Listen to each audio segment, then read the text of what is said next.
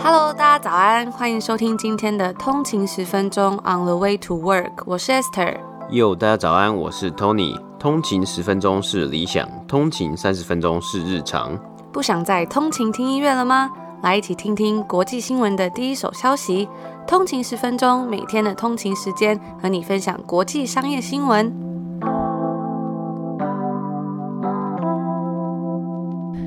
家早安，今天是四月三十号，星期五，欢迎回来通勤十分钟。大家早安。那今天是四月的最后一天嘛，没想到时间过得这么快，嗯、而且我看今天好像是。台湾不知道是不是一个放假日哎，是不是有五一劳动节，然后把它改到就是提前到四月三十号？但我不太清楚，在欢迎通勤族可以跟我们说一下。我今天 今天要准备录音之后才发现说，哎，大家今天放假，那我们是不是应该要跟着放假一下？但没有啦，我们今天还是有在这边准备一些新闻要来给大家听，还是有正常的上班日这样子。然后昨天我们跟大家有分享这个 Crocs 的这个拖鞋嘛.没想到就有很多听众真的在通勤的时候就有看到这张图片传给我们看。那这些东西我们就到最后节目的最后。再来跟大家聊天，我们今天也是话不多说，赶快进入今天的美股指数报道。好，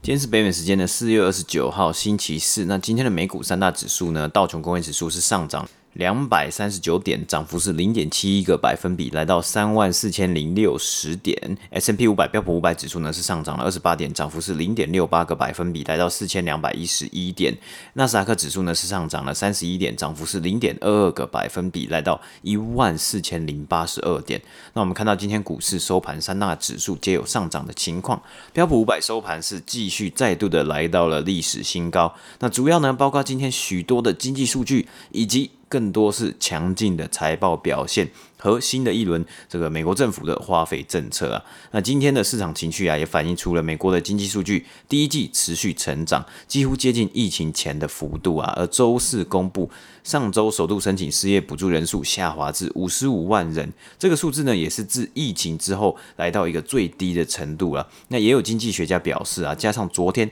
联准会的声明，市场持续受到支持。还有呢，拜登周三宣布全新的这个 American Families Plan。算是一个美国家庭计划吗？预计会增加儿童照护的花费以及教育等方面的花费。那接下来我们来看看今天几个个股的表现。苹果昨天公布了强劲的财报表现嘛，但是今天收盘却下滑了零点一个百分比，来到一百三十三块美金。脸书呢收盘上涨了七点三个百分比，来到三百二十九块。高通 Qualcomm 上涨了四点五个百分比，来到一百四十二块。该公司财报营收上涨，主要的原因包括五 G 的手机需求上升。而 Comcast 收盘上涨了四点三个百分比，来到五十六块。该公司最新一季的净利啊，是较去年同期成长了五十五个百分比。以上呢，就是今天美股三大指数的播报。今天来跟大家分享的第一则新闻呢，依然是财报。脸书在北美时间周三发布了最新一季的财报，那它收入以及利润的部分呢，均击败了华尔街分析师的预期。不过啊，由于新的苹果隐私政策，可能会导致今年的广告收益显著下降。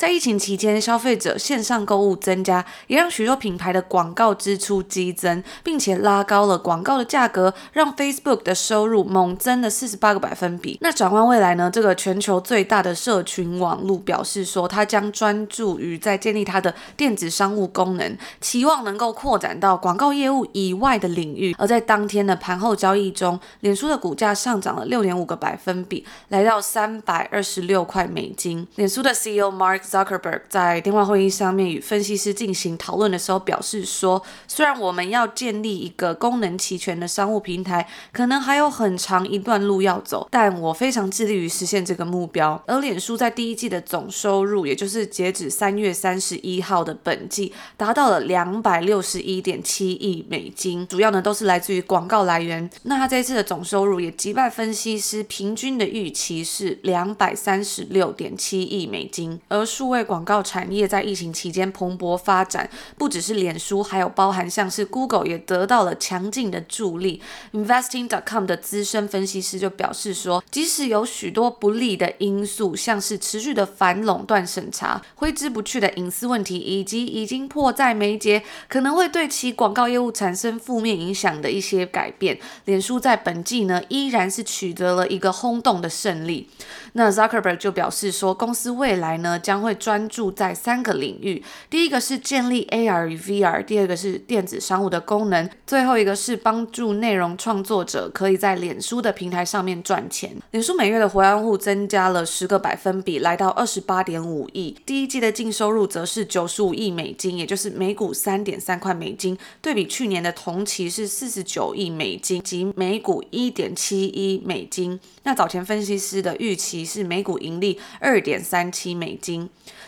脸书表示啊，由于他投资了许多消费者硬体产品，像是 Oculus VR 的头戴设备等等的，他在今年的总支出呢，可能会落在七百亿到七百三十亿美金之间。在周三的时候啊，脸书确实也表示说，iPhone 的隐私改变可能会影响到它第二季的表现，但是第三季跟第四季的收入呢，依然能够看到缓慢的增长，他们是这样子预期的啦。那脸书也抨击苹果对于要求 iPhone 的 App 开发人员开始征求用户的许可才能收集广告的某些数据，脸书表示说啊，这一个改变将会损害它的业务，并且伤害到那些非常依赖客制化广告的小公司。而在脸书跟 Instagram 中建立购物还有电子商务的功能的这项计划呢，则有望为该公司带来额外的收入，并且让它的广告资源更具有价值。该公司在最近推出了一系列的新功能，包含一项会员的计划，让内容创作者可以通过在 Instagram 上面推荐产产品而获得一部分的销售收入。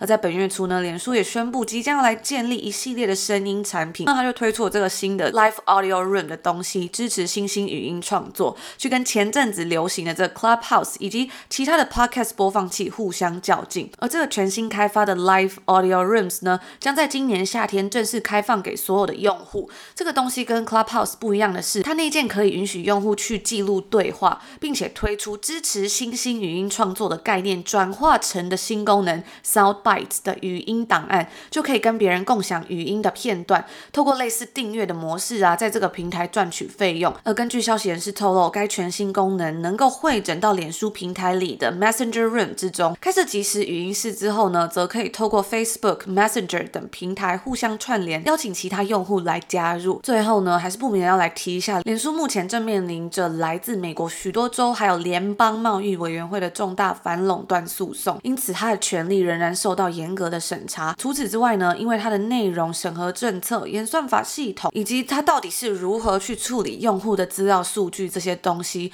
导致它经常受到立法者还有许多组织的抨击。那以上呢，我们就是今天为大家播报这则脸书的财报快讯。今天的第二则新闻呢，我们来讲讲昨天收盘之后公布财报的美国。知名老牌车厂 Ford 福特汽车，那本季啊，今年第一季是缴出了不错的成绩啊，只是因为全球半导体晶片短缺的问题，未来可能会有部分的产能问题啦。啊，不过我们先来看看今年他们第一季缴出的成绩如何。在电话会议的开头啊，Ford 的 CEO Jim Farley 呢提到，我们的团队不断的执行预定原先预定的计划，希望可以将我们的汽车业务转向导向成功的方向啊，并能让我们的顾客得到他们。应有的这个高价值福特和林肯品牌体验，那本季的调整后净利呢为每股八十九美分，击败分析师的预估二十一美分。汽车业务的部分营收是三百三十五亿美金啊，也是高于预期的三百二十二亿美金，总共营收为三百六十二亿，净利三十三亿美金，也是自。从二零一一年以来单季最佳，并且得到了史上最佳的 EBIT（Earnings Before Interest and Tax） 税前息前获利四十八亿美金。那除了汽车业务之外呢，福特汽车其实很多车厂呢，他们除了本身的汽车业务之外啊，他们也是会有其他的部分，像是他们的 credit，还有他们的这个 finance 的部分呢，就是比较算是金融借贷服务哦。现在又有这个。消防车路过了，我们稍微等他一下好了。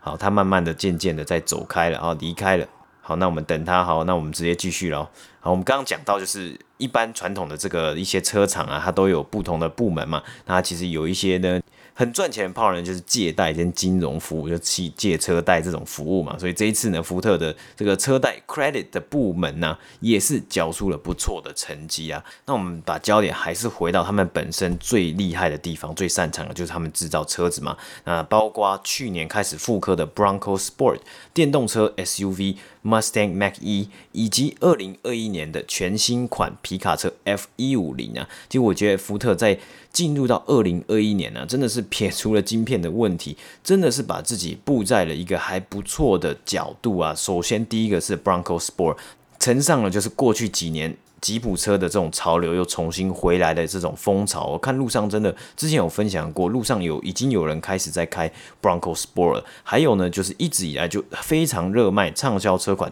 F 一五零呢也是做出了一个新的改版嘛。那最后一个呢，当然就是这个 Mac 一啊，它的销量真的表现得还不错。那我自己也觉得外形也蛮不错的，也蛮靓丽的，可能会是之后想要购买电动车的一些。潜在消费者呢，一个新的选择啦，那真的完全就是冲着 Tesla 的 Model Y 而来的。那说到这个电动车的部分啊，Ford 在这几天也宣布会开始自家研发并且生产电动车电池，也是继福斯等传统车厂之后啊，也要来开始进军电动车的电池啊，预计会在底特律附近开设新的研发园区。这个园区啊，未来会负责设计、测试，甚至制造小部分的电池，斥资是一亿八千五百万来打造啊。他们完成最终的目标，就是要可以大规模在全球生产他们 Ford 自家的电池，也就是把这个整体的战略方向一样是指向了电动车未来的这个部分了。那在今年初啊，福特预估。会有十七 percent 的产能因为晶片短缺而造成影响。啊，目前是预估在第二季呢可能会失去一半的产能呢、那第一季本来是大约在十七个百分比左右啊。Ford 的 CFO 在电话会议之中也有表示，这个短缺最有可能会一路进到二零二二年，跟先前 Intel 在公布财报的时候提到晶片未来两年还是会短缺，也大致差不多。Ford 也表示，今年第二季可能会是最短缺、影响最严重的一季啊，之后会逐渐的好转。在昨天的财报公布中啊，Ford 目前预估全年税前调整净利会来到五十五亿到六十五亿之间呢、那等于这个晶片的影响呢，会最高来到二十五亿。为什么呢？因为先前 Ford 在二月公布的税前利润呢，就是预估的税前利润会来到八十亿到九十亿之间，所以直接一次砍掉了二十五亿啊。就变成了五十五到六十五了。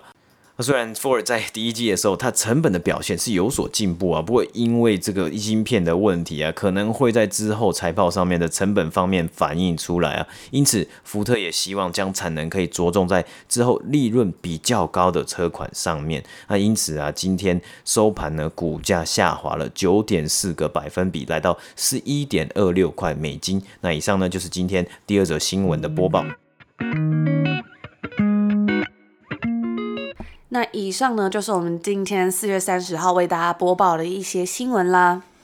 嗯哼，那我们就来分享一下，我们昨天有讲到 Crux 这间公司嘛，啊，刚好而且还不止一个通勤族，好像两三位通勤族就在捷运上看到那个公告，捷运公告说啊，你穿这个洞洞鞋的时候呢，要小心，不要搭电扶梯的时候脚会。被卷到是不是？还是被弄到？就是卷进那个电扶梯里面，所以大家真的要小心。因为通勤族传给我们的照片呢、啊，其实不同张，所以我就觉得说，可能真的还蛮多人会有发生这个意外的，有有有发生这种事情这样子，所以才会真的印象这么深刻。就是这个洞洞鞋的这个照片在捷运里面。那除此之外呢，我觉得更有趣的是，因为我们昨天有跟大家分享到这个 U-Haul 的车子嘛，就是游客租不到一般的车子，所以他们就去租这种像是搬家用的货车，当做他们要出去玩开的车子嘛。没想到我们昨天呢，我觉得这个通讯组真的太神通广大了，竟然有优后的前员工就来跟我们分享，真的会有人租这个车出去玩，大开眼界，真的还蛮好玩的。嗯哼，那他记得，我记得他好像还有分享说，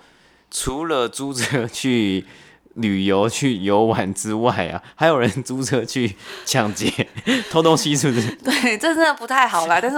但是可能真的那个后车厢，就是也不是后车厢，就是那个货车嘛，里面比较大，就是里面有个货，后面有个很货柜嘛，货柜的空间嘛。所以，这真的是比租去玩还更加不好嘛，就是租去犯案之类的。但也是蛮有趣，非常感谢这位美国通行族跟我们分享这个第一手消息，非常非常的直接的第一手消息，还蛮大开眼界的啊。对 U-Haul 的公司来说，当然也不希望这些人去做这些事情嘛，就不管是偷窃或是去旅游啊，当然最重要还是要服务解决这个问题。本来的问题就是有一些人搬家，因为其实在北美搬家很贵嘛，特别是你请你要请工人，或是你要请人来帮你。到你家，然后搬，然后再开车去到你的新家，这个东西是很贵的，所以它才会有这样子的行业或是这样子的产业出现。你可以自己去租这个货车，然后自己搬家。嗯，不知道台湾的搬家公司是怎么算的？不过在这边的搬家公司是，他出门到你家，他就要开始收钱了。呀呀呀！所以就是可能要再额外再加一笔，然后他搬的东西的钱，还有他反正就是零零总总加了很多钱。对，我觉得会有很多钱，然后加上这，因为这里的人力成本会比较高一点嘛，所以。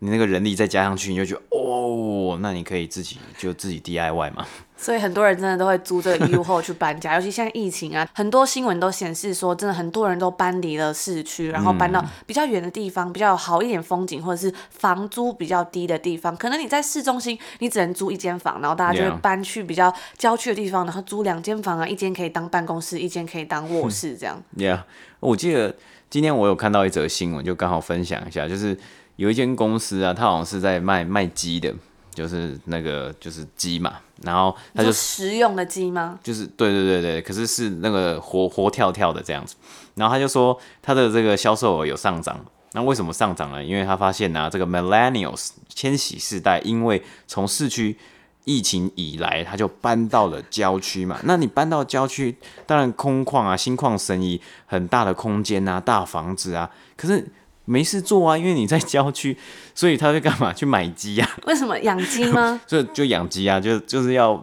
让自己有事情做嘛。或者是他可以生蛋，就，就可以就有最 organic 的鸡蛋。呀呀呀，就是这样子的感觉。或者因为有的人，你就想说你在郊区，然后都没有任何的像城市里面什么酒吧啊、餐厅啊，你开车可能要开个十分钟、二十分钟才可以遇到一个 Walmart 的这种情况之下。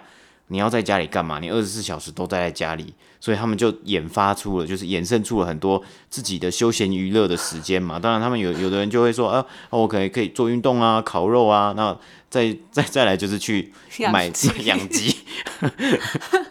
我怎么觉得这好像有比那个租 U-Haul 还更加的异想天开？就是你在疫情之下，你会发现，哎、欸，意想不到有些东西的需求竟然是这么的 popular。所以我觉得真的是非常的有趣啊！不知道大家如果真的是被关太久或什么，或者是搬到郊区，大家会发展出什么样的休闲娱乐？那除此之外啊，还有在疫情之下，像是 Podcast，前几天有看到一篇新闻，他就说在美国呢，一份资料就显示说，有百分之四十一的人，就是超过十二岁以上。的人呢，他们是都有听 podcast 的，而且我觉得更夸张的是啊，他们说今年在美国的这个 podcast 的广告费用有望可以突破十亿美金，非常的惊人。我觉得在北美这边的广告行业，他们的预算呢、还有他们的花费，真的是还蛮可怕的，就是很厉害。那我这里呢，我就是在 circle back，我再重新回到我们刚刚讲到那个鸡的问题嘛，我就觉得我这。太好奇了，我就太好奇这个养鸡的议题，所以我就去查了，我到底是在哪一个新闻看到？我就在 Bloomberg 上面看到说，诶，原来有一家公司，它是最近发布的财报嘛，那叫做 Tractor Supply，它好像是一间杂货店，然后因为因为像五金行的样子，算是比较大型的杂货店。呀呀呀，然后它就有卖，他真的有在卖真的鸡哦，是真真的你可以去养的 live chicken，或者他们讲 live poultry。那这个东西呢，它的呃，高层它的管理阶层在电话会议里面就讲到，他们在去年呢，last year，去年一整年呢，卖了一千一百万只鸡，然后其中重点是他觉得很有趣的数据是，有一半以上的销售额都是来自于就贡献谁贡献的，millennials 千禧世代贡献的，所以这也是一个很特别，就新的世代来 disrupt 一个市场。而且更有趣的是啊，我们刚刚就真的因为太好奇，到底有没有看错，是真的鸡还是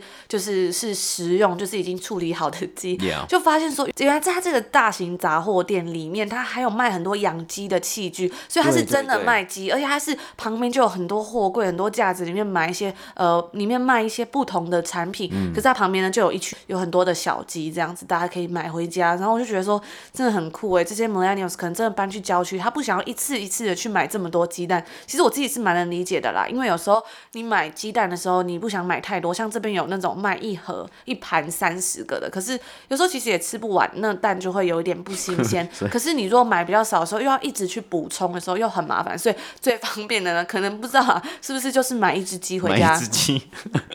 我觉得很很酷啊。然后我看到他有一些宣传标语嘛，他就说：“哎、欸，是鸡生蛋还是蛋生鸡呢？那你要先买鸡蛋还是先买鸡？”